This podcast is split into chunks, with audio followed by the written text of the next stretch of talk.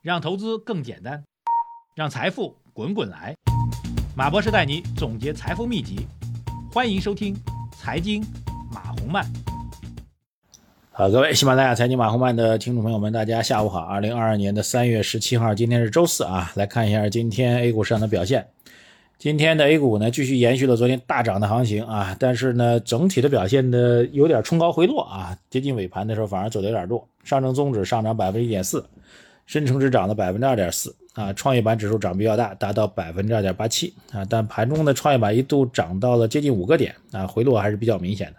还是一个比较长的一个上影线啊。上证综指呢，其实最高也涨了三点二五个点啊，最后只涨了百分之一点四。盘中呢，主要推动的因素呢是来自于这个房地产，房地产是大涨的主要的推动因素啊。房地产方面很多股票都是强势涨停的。那么中午之后啊，受到消息的影响呢，医药板块也是全线上涨啊，因为据说呢，这个海外的这个新冠特效药啊将会授权中国国内几家医药公司来进行生产，所以他们的这个股价出现上涨。另外，包括科技半导体走的也比较强啊，食品药走的比较强，所以总体来讲呢，整个指数都是一个全线的一个上涨逻辑。那关于今天大涨呢，依然是受到昨天政策因素的推动。那房地产涨呢，肯定是因为昨天晚间啊，财政部门特别强调的房地产税暂时不会推出啊，因此呢，大家认为整个房地产的外部的政策的状况应该是一个触底的一个状况啊。其实关于房地产整个外部的政策状况，我们之前在。我们喜马拉雅的马道财道节目当中给大家讲过啊，这个整体房地产如果从经营也好，从政策环境也好，最坏的时候已经过去了。那么房地产行业未来主要关注两个点啊，就第一个点就是昨天也是金融稳定会议当中提到的，房地产行业既有的一些债务的问题，一些金融风险的问题，如何去妥善的解决它。说句实在话，到目前为止呢，还没有一个真正意义上的解决方案，或者一个解决方案的模板出来，都还没有啊，这是一个值得关注的问题。第二个就是对于优秀的企业来说，就是不存在债务风险的问题，这些企业来说呢，他们应该会借助这个机会啊，迅速的去扩大自己的市场占有率。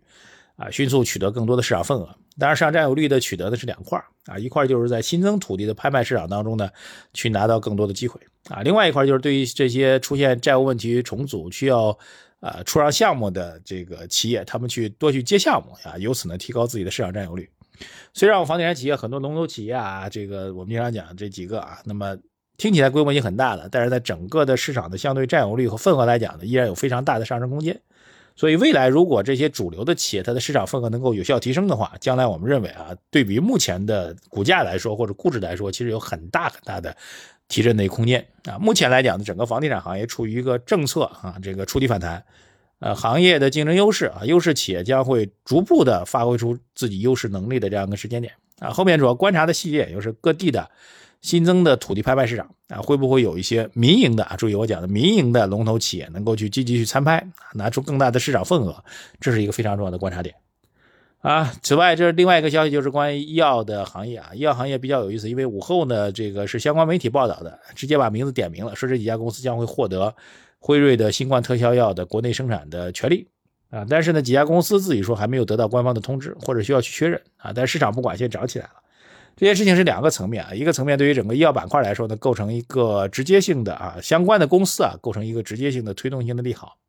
但另一方面，对于整个更大的影响，我觉得是在于我们对于整个新冠的对于经济社会影响，我们应该带来更大的长期的利好。这我觉得是确定的。大家知道，我我在上海啊，那么上海最近一段时间新冠疫情呢出现一定的反复，所以我们也特别希望啊，这个能够尽快的通过多种方式啊，比如疫苗注射。啊，比如这个呃特效药啊，比如分类分级的诊断啊，这个我们都已经很多标准出来了。通过这各种措施的共同的努力，能够让整个中国经济、投资、社会发展运行能够尽快的从新冠疫情的阴影当中走出来啊。这确实，最近这段长时间我在上海呢，确实感受非常深的啊。这个我还是基本上每天都坚持去要上班的啊，除非因为这个有特殊的安排啊，这个比如说我们有有这个核酸检测安排等等，那么正常情况我都去上班的。在现在在上海上班，大家可以感受到的是，马路上的人啊、车流啊，应该说比春节期间还要更少啊。很多沿线的一些小的商铺也都已经是关门了，所以确实对经济社会影响还是非常大的。所以特别希望着这个新冠特效药能够尽快生产出来，对我们整个中国经济社会发展走出新冠疫情的影响，应该会有更大的帮助。这点是我个人的非常大的期待。但是回到医药行业投资来讲呢，这里其实还要提示一下风险。整个医药行业投资呢，其实整体的投资逻辑呢，还是有一定挑战的。主要挑战就之前跟大家讲的，就是我们在实行大规模的集采之后啊，固然把更多的利益让给了我们的病患。但是对于创新型医药企业来说呢，现在整体估值受到巨大的一个压力和挑战啊，现在也出现了类似于一级市场、二级市场医药企业的估值倒挂的问题啊。当然，由此呢也导致一级市场现在融资非常困难，很多创新药企业的融资非常困难，这也是一个现实的状况。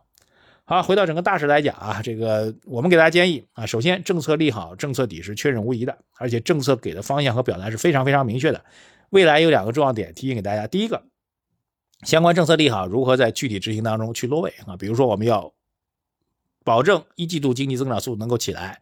那么金融稳定会议当中也特别督促了央行要采取进一步的经济的一些刺激政策和方案，能不能尽快落地？这点是非常非常重要的啊！包括针对平台经济的相关的这个管制措施的进一步的优化，我们觉得都是要做政策的进一步的落地的一个观察。第二个，从历史经验来讲呢，政策底确认之后。固然大家信心在恢复啊，但从市场的走势来讲，包括今天冲高回落的走势来讲，也要非常明确告诉给大家，市场的短期的震荡也不用，市场短期的这种大促上涨也不要去过度的乐观啊。从经验上来讲呢，还是会出现一定的震荡的行情。比较典型的，大家可以去把时间翻到二零一八年，二零一八年其实整个下半年整个走势就已经非常非常的惨烈。二零一八年的八月份，我们其实第一次基于政策层面的维稳啊，后面还有多次，大概我。计算下来，总共有三到四次基于中央层面的高层的关于股市的这个维稳的座谈会也好，政策表达也好。但是市场真正的启动呢，实际上还要到二零一八年的十二月或者二零一九年的一月份啊，才会正式的启动。那么正式启动，距离第一次的政策的态度的宣示呢，其实已经过了大概三四个月时间了。这一点，我觉得历史的经验和教训，大家应该要认真的去汲取。但是，对于投资来说呢。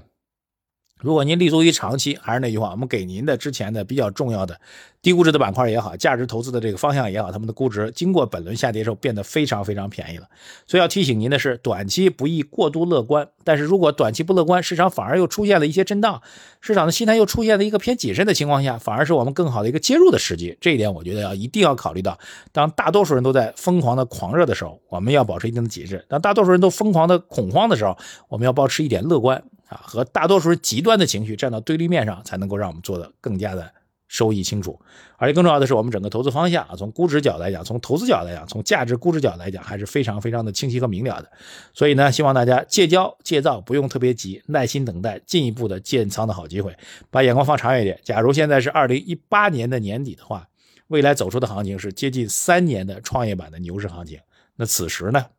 那么这个牛市会给到谁呢？各位，其实我方向早已经给到你了。好，感谢各位收听啊！各位如果通过喜马拉雅收听我们节目的话，务必点击关注，这样的话我们节目更新之后，第一时间你就可以收到节目的推送了。谢谢大家，再见。